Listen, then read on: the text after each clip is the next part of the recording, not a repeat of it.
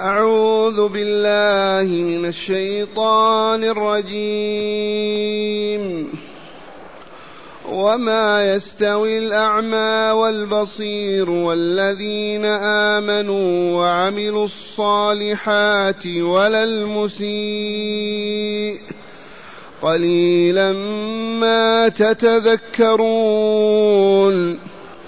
إن الساعة لآتية لا ريب فيها ولكن أكثر الناس لا يؤمنون. وقال ربكم ادعوني أستجب لكم.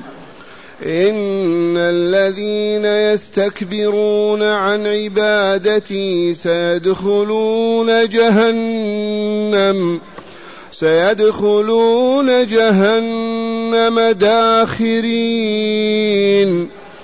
الله الذي جعل لكم الليل لتسكنوا فيه والنهار مبصرا.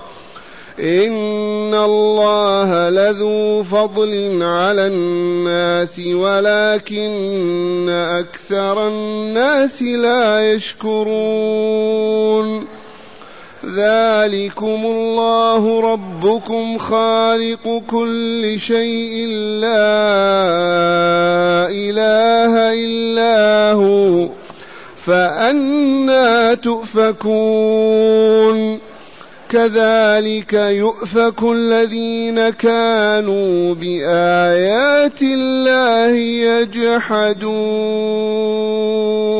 أحسنت. معاشر المستمعين والمستمعات من المؤمنين والمؤمنات قول ربنا جل ذكره وما يستوي الأعمى والبصير فهل يستويان الأعمى كالبصير الذي لا يبصر شيء ولا يرى شيء كصاحب البصر الذي يرى كل شيء. ما يستويان. فالذي يبصر يشاهد هذا الكون بكل ما فيه بعينيه. يستطيع أن يكذب بوجود الله أو ينكر وجود الله أو يكفر بالله أو يعبد سواه ما يستطيع. لكن المشركين والكافرين والملاحدة والعلمانيين هؤلاء عمي ما يبصرون ما أبصروا. لو كانوا يبصرون شاهدوا الطير فقط من خلق هذا الطير؟ من رزقه؟ يشاهدون البعوض والنملة من خلقها؟ هل يوجد شيء بدون خالق؟ لكنهم عميان ما يبصرون. ولا يستوي المؤمن والكافر ولا الأعمى والبصير ولا الميت والحي ولا المريض والصحيح الأضلاد هذه سنة الله ما تستوي ما تتساوى أبدا. وما يستوي الأعمى والبصير. والذين آمنوا وعملوا الصالحات مع المسيء يستويان هذا مؤمن يعمل الصالحات وهذا فاس كافر فاجر الذنوب كلها يأتيها. يستويان والله ما يستويان. إذا فلنؤمن ولنعمل الصالحات ونبرأ إلى الله من الكفر وفعل السيئات. فالمؤمنون العابدون الذاكرون الصالحون ليسوا كالكافرين والمشركين والهابطين أبدا. لا يستوون. ثم قال تعالى قليلا ما يتذكرون. وفي قراءة سبعية قليل ما تذكرون. ويكون الخطاب لأهل مكة. قليلا ما تذكرون. لو كانوا يتذكرون ويتعظون والله ما كفروا بالله. لكانوا يبحثون في الشرق والغرب من خلق هذا الكون؟ من رفع هذه السماء؟ من أوجد هذه الكواكب؟ من أضاء هذا النور؟ من أتى بهذا الظلام؟ من من من؟ لا جواب إلا الله فقط. في من يقول أمي أو أبي أو فلان وفلان فيؤمنون بالله. ولكن ما يتذكرون ولا يتفكرون ولا يتعظون لأن الكافر كالميت لا يسمع ولا يبصر. الكافر كالميت فهل تكلف الميت بشيء؟ ما تكلفه هو كذلك. انفخ فيه روح الإيمان لما يحيا بإيمانه مره يفعل إنه يترك لكمال حياته. الكفار أموات أحياء عميان لا يبصرون أصم لا يسمعون. ثم قال تعالى إن الساعة لآتية لا ريب فيها. خبر والله لخبر إلهي اسمع هذا الخبر. إن الساعة لآتية جائية ووالله لقريبة المجيء ساعة نهاية هذا الوجود ساعة الحياة الثانية ساعة البعث والنشور بين يدي الله. آتية لا ريب فيها. والذي قدر على وجود هذه الحياة أيعجز أن يوجد نظيرها مثيلها؟ ما يعجز. ولا يقول عاقل بهذا أبدا. إن الساعة لآتية لا ريب أبدا فيها.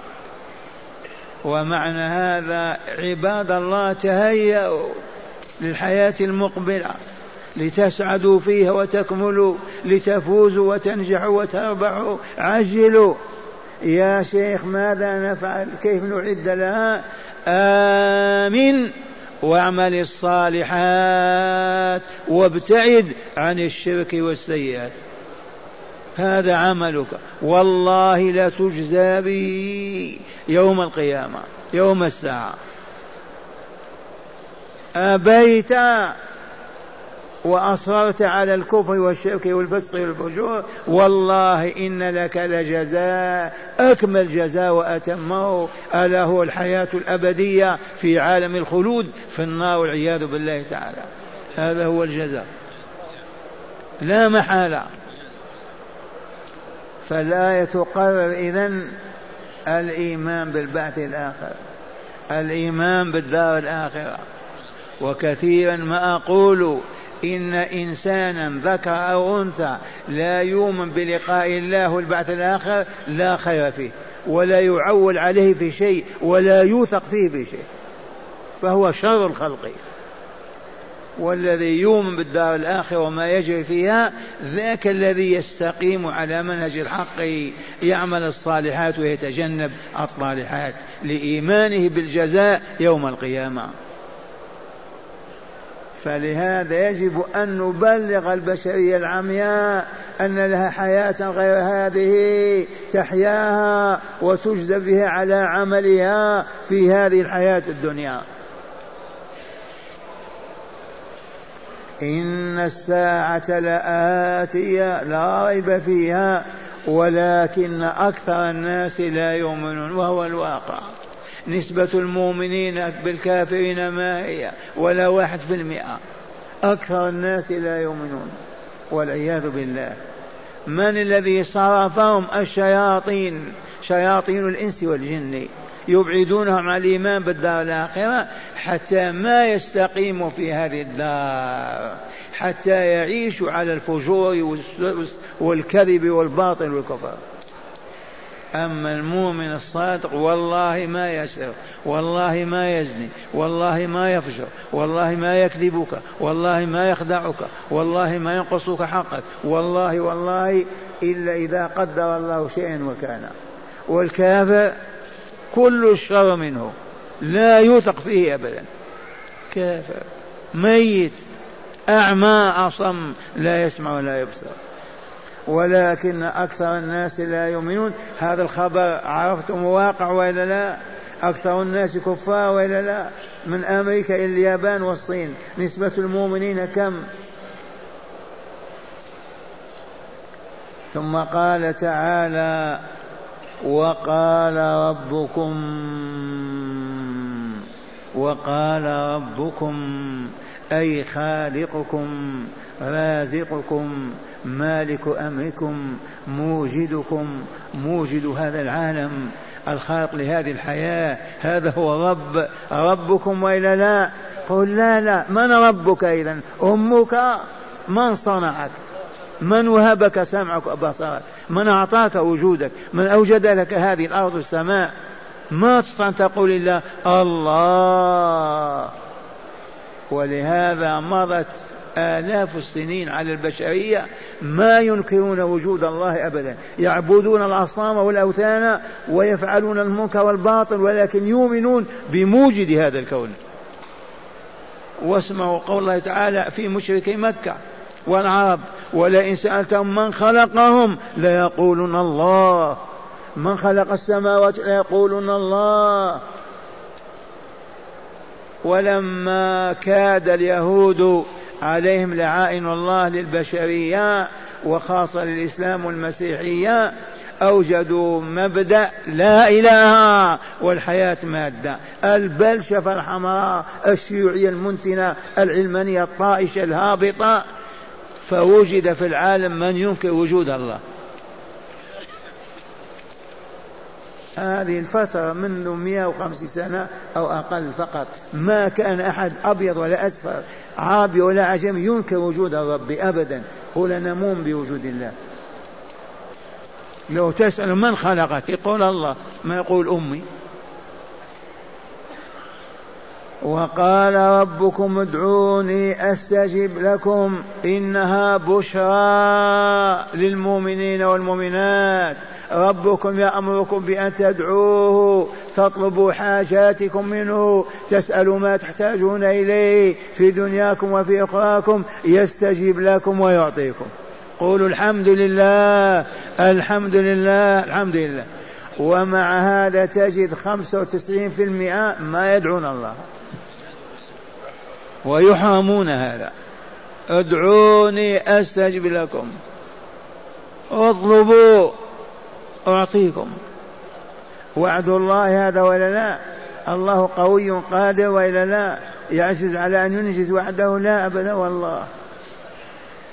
ولكن هناك لطائف علمية قد تسأله شيئا يضرك وهو وليك ما يعطيك.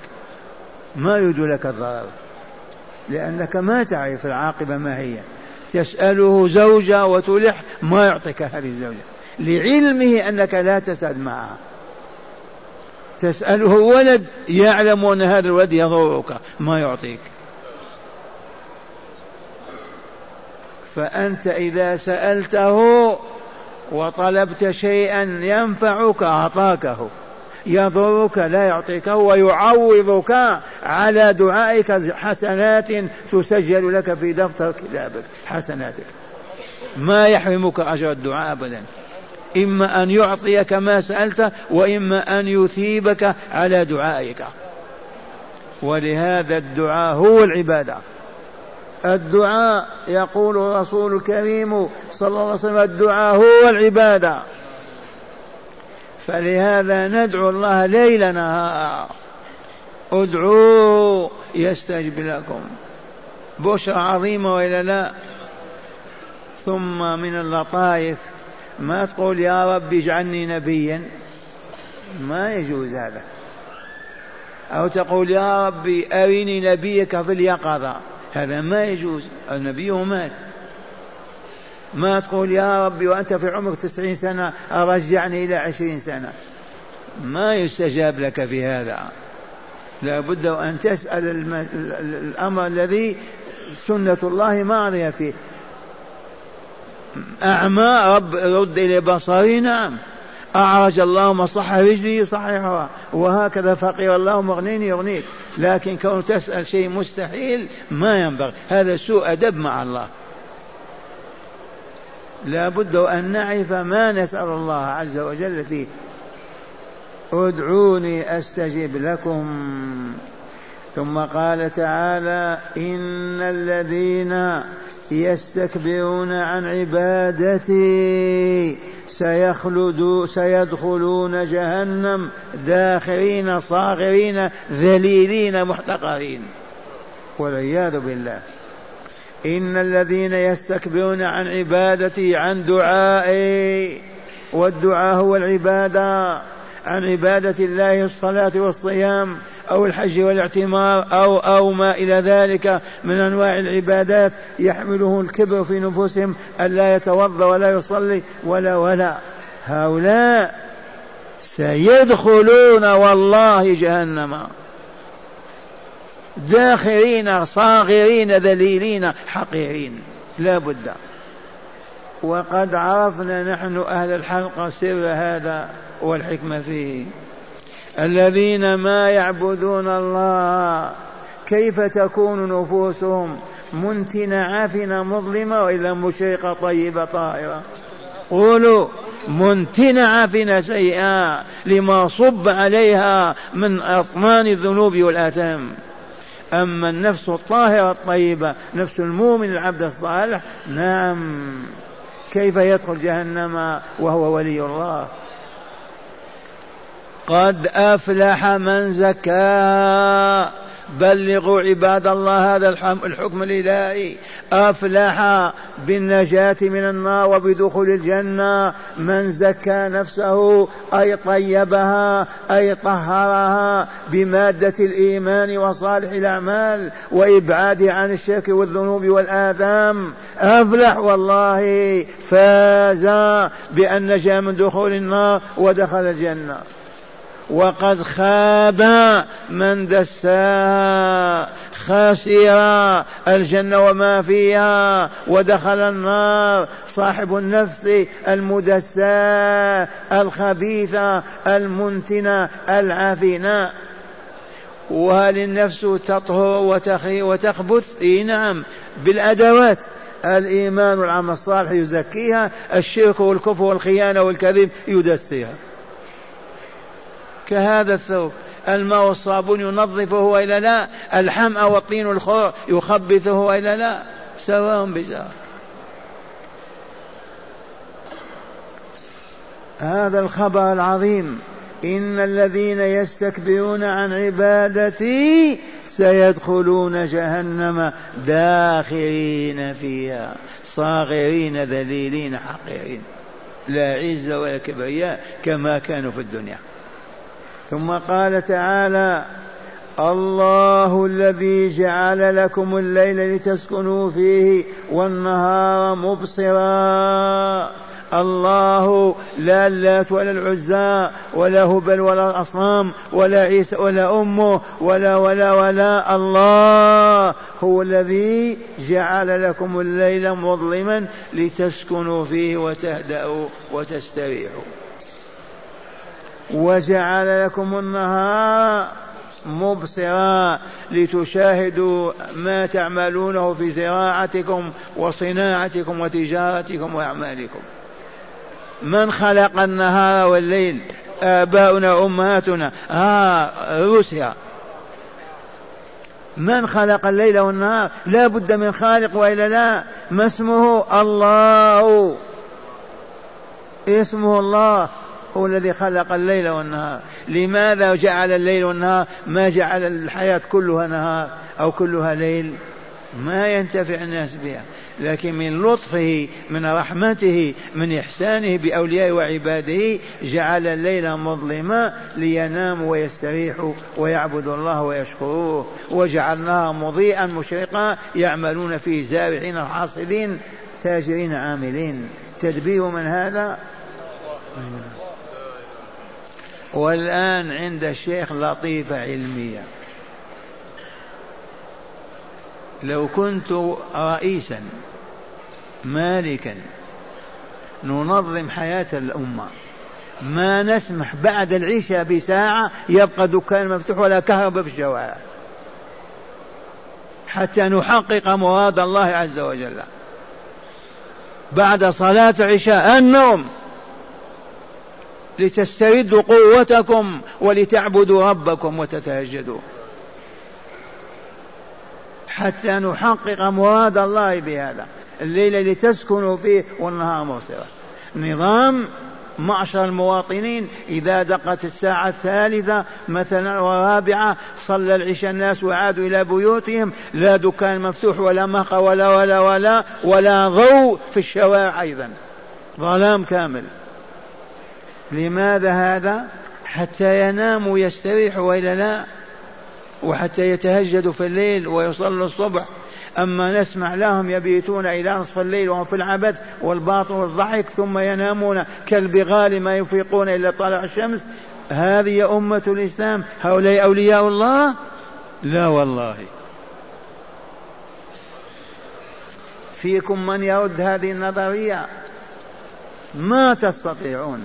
إلا إذا ما آمنتم بلقاء الله وكلامه.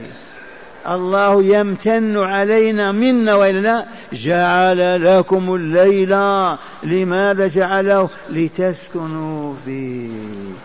تعرفون السكون والا لا الهدوء والاستقرار والنوم هذا السكون. وجعل النهار مبصرا كيف؟ حتى تحرثوا وتحصدوا وتبنوا وتصنعوا و في الضوء. لتعيشوا وتكمل سعادتكم. فقلنا هاي نحول مراد الله. نجعل الليل هو النهار والنهار ننام فيه ونستريح. والله ما يجوز. خروج عن نظام الله عز وجل وقد يلعنهم الله. ما رضوا بما قدر لهم وأعطاهم. ماذا نفعل؟ هيا! ما منا أحد إلا إذا صلى العشاء دخل بيته. وجمع أولاده في بيته ومعه. لم يترك ولد يصيح في الشارع ولا يبكي ولا يصرخ ولا يبقى ماشي ولا دكان مفتوح أبدا. صلينا العشاء بعد الصلاة ربع ساعة قد تأخذ حاجة من الدكان نصف ساعة. ويجب أن تغلق الدكاكين. ويدخل الناس في بيوتهم بنسائهم وأطفالهم ورجالهم يستريحون ليقوموا آخر الليل يبكون ويتهجدون على الأقل يصلوا الصبح مع في بيوت الله مع المؤمنين. تفعلون هذا وما تستطيعون. قولوا يا صاحب الدكان علم جيرانك الذين يأتونك بأنك من الليلة بعد نصف ساعة من صلاة العشاء نغلق الدكان. من أراد أن يشتري حاجاته يشتري في النهار.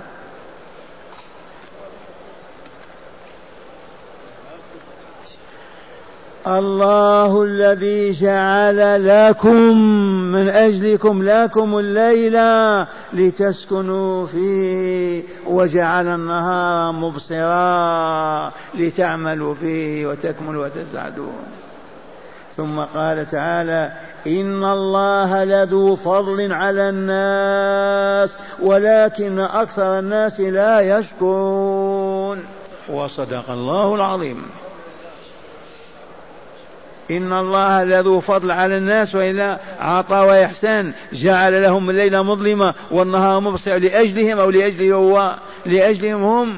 هذا إحسان منه وإلا لا؟ هذه نعمة منه وإلا لا؟ يجب أن نشكر الله على ذلك ولا نكفره. ولكن أكثر الناس لا يشكرون والعياذ بالله. قل من يقول الحمد لله الحمد لله الحمد لله.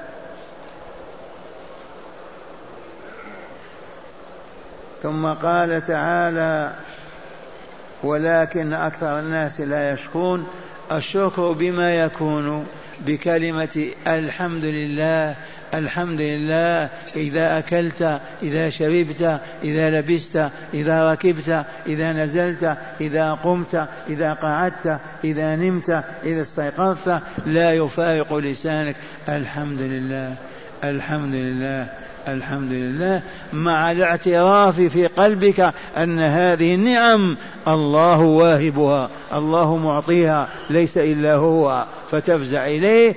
ثم النعمة هذه اللي تحمد عليها يجب أن تنفقها وتصرفها في مرضاه الله عز وجل. وهبك بصرك والا لا ما تؤذي به المؤمنات تنظر إليهن. وهبك يدك ولا لا تسرق بها ولا تأخذ تضرب. وهبك رجلك لا تمشي بها. مشي ضد الله عز وجل. تأتي محرم مثلا. أعطاك ريالا يجب أن تنفقه فيما يحب لا فيما يكره. وهذا هو الشكر الحقيقي. ثم قال تعالى ذلكم الله ربكم خالق كل شيء. سبحان الله. يعلمنا ذلكم الله ربكم خالق كل شيء. أعطيني بعوض أقول ما خلقها الله. كل شيء. لا إله إلا هو. أي لا معبود بحق إلا الله. فكل ما عبد من دون الله فهو عبادة باطلة وذلك المعبود باطل. إذ لا يوجد من يؤله بالعبادة إلا الله. لما؟ لأنه خالق الحياة كلها من أجل أن يعبد فيها. وما خلقت الجن والإنس إلا ليعبدوني. وعبادة الأصنام والأحجار والشهوات والباطل والأولياء الموتى وعيسى وأمه هذه عبادة تصح؟ ماذا فعل عيسى ولا أمه لكم؟ حتى تعبدوه أيها النصارى.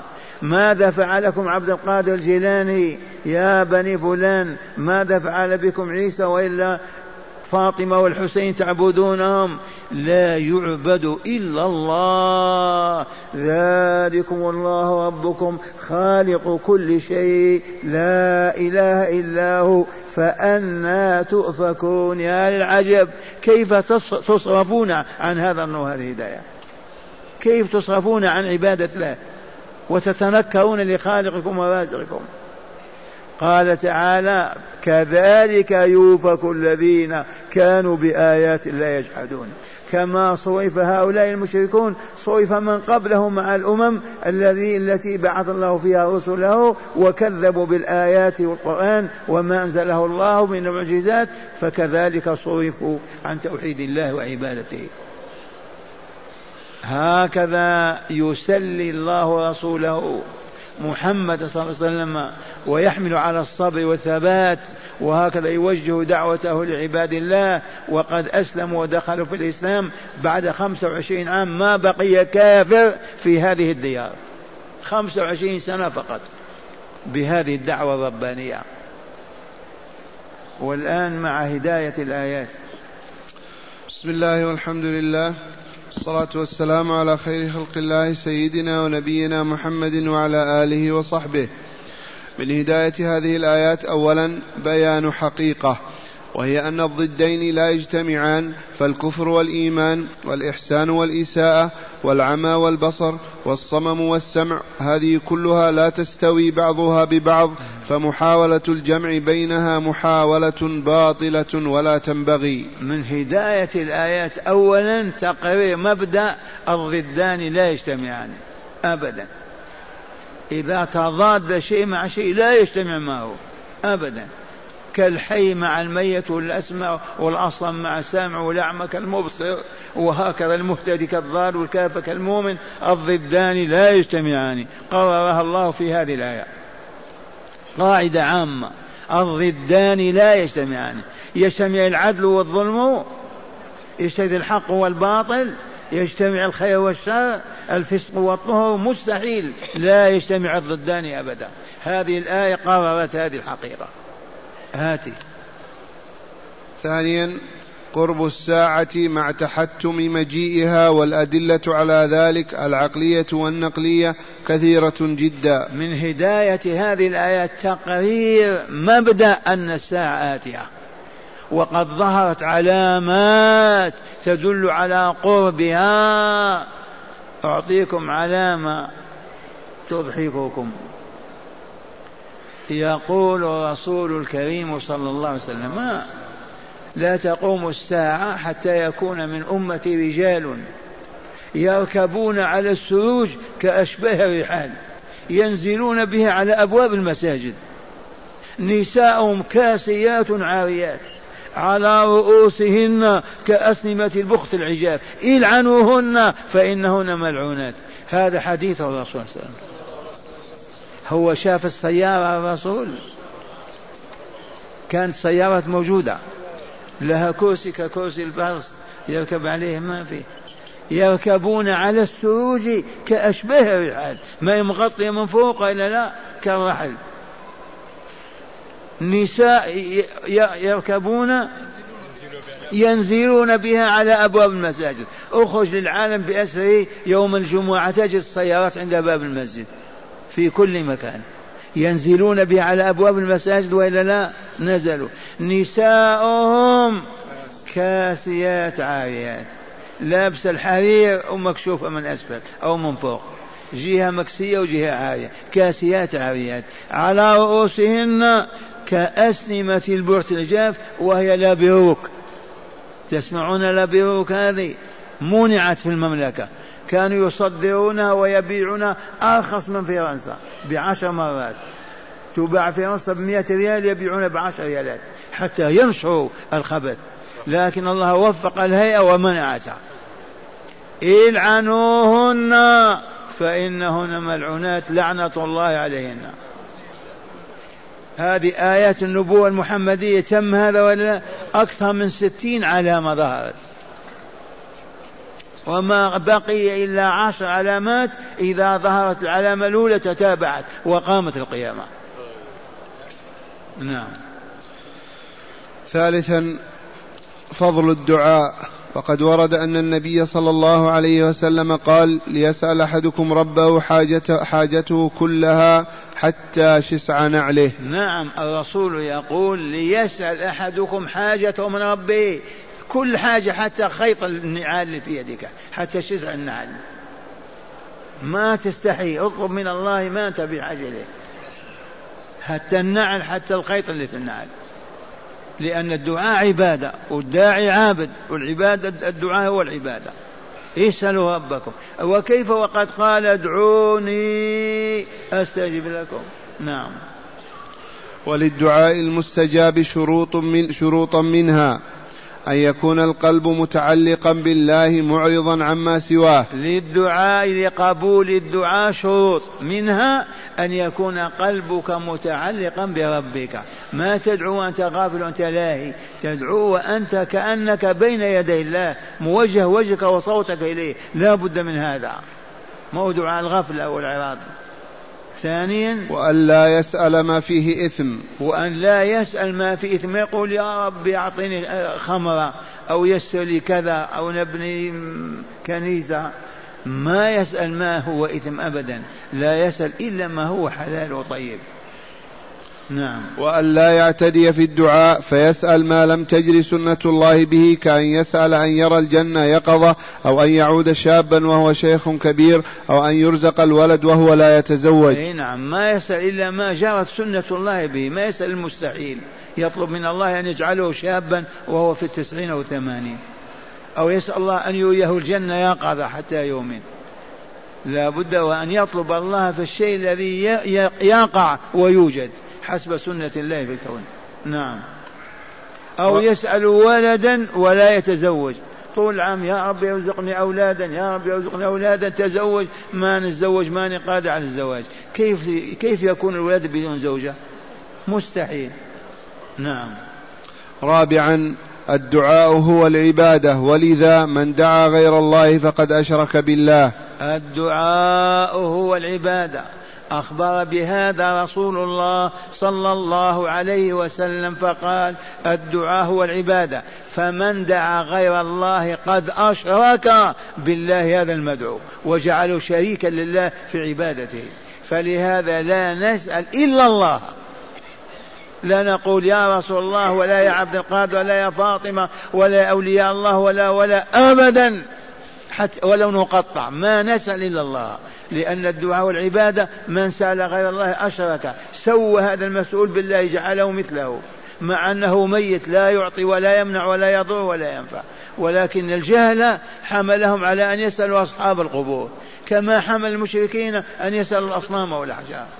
نعم.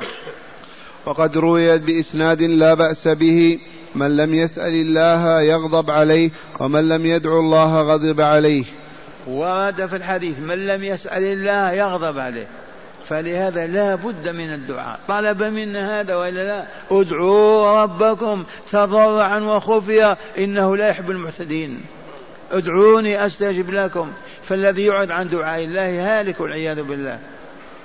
وأخيرا بيان إنعام الله وإفضاله والمطالبة بشكر الله تعالى بحمده والثناء عليه وبطاعته بفعل محابه وترك مكارهه من هداية هذه الآيات أننا نؤمن بنعم الله التي أنعم علينا ونشكر عليها ونحمد ونثني عليه وننفقها فيما يحب أن ننفقها فيه.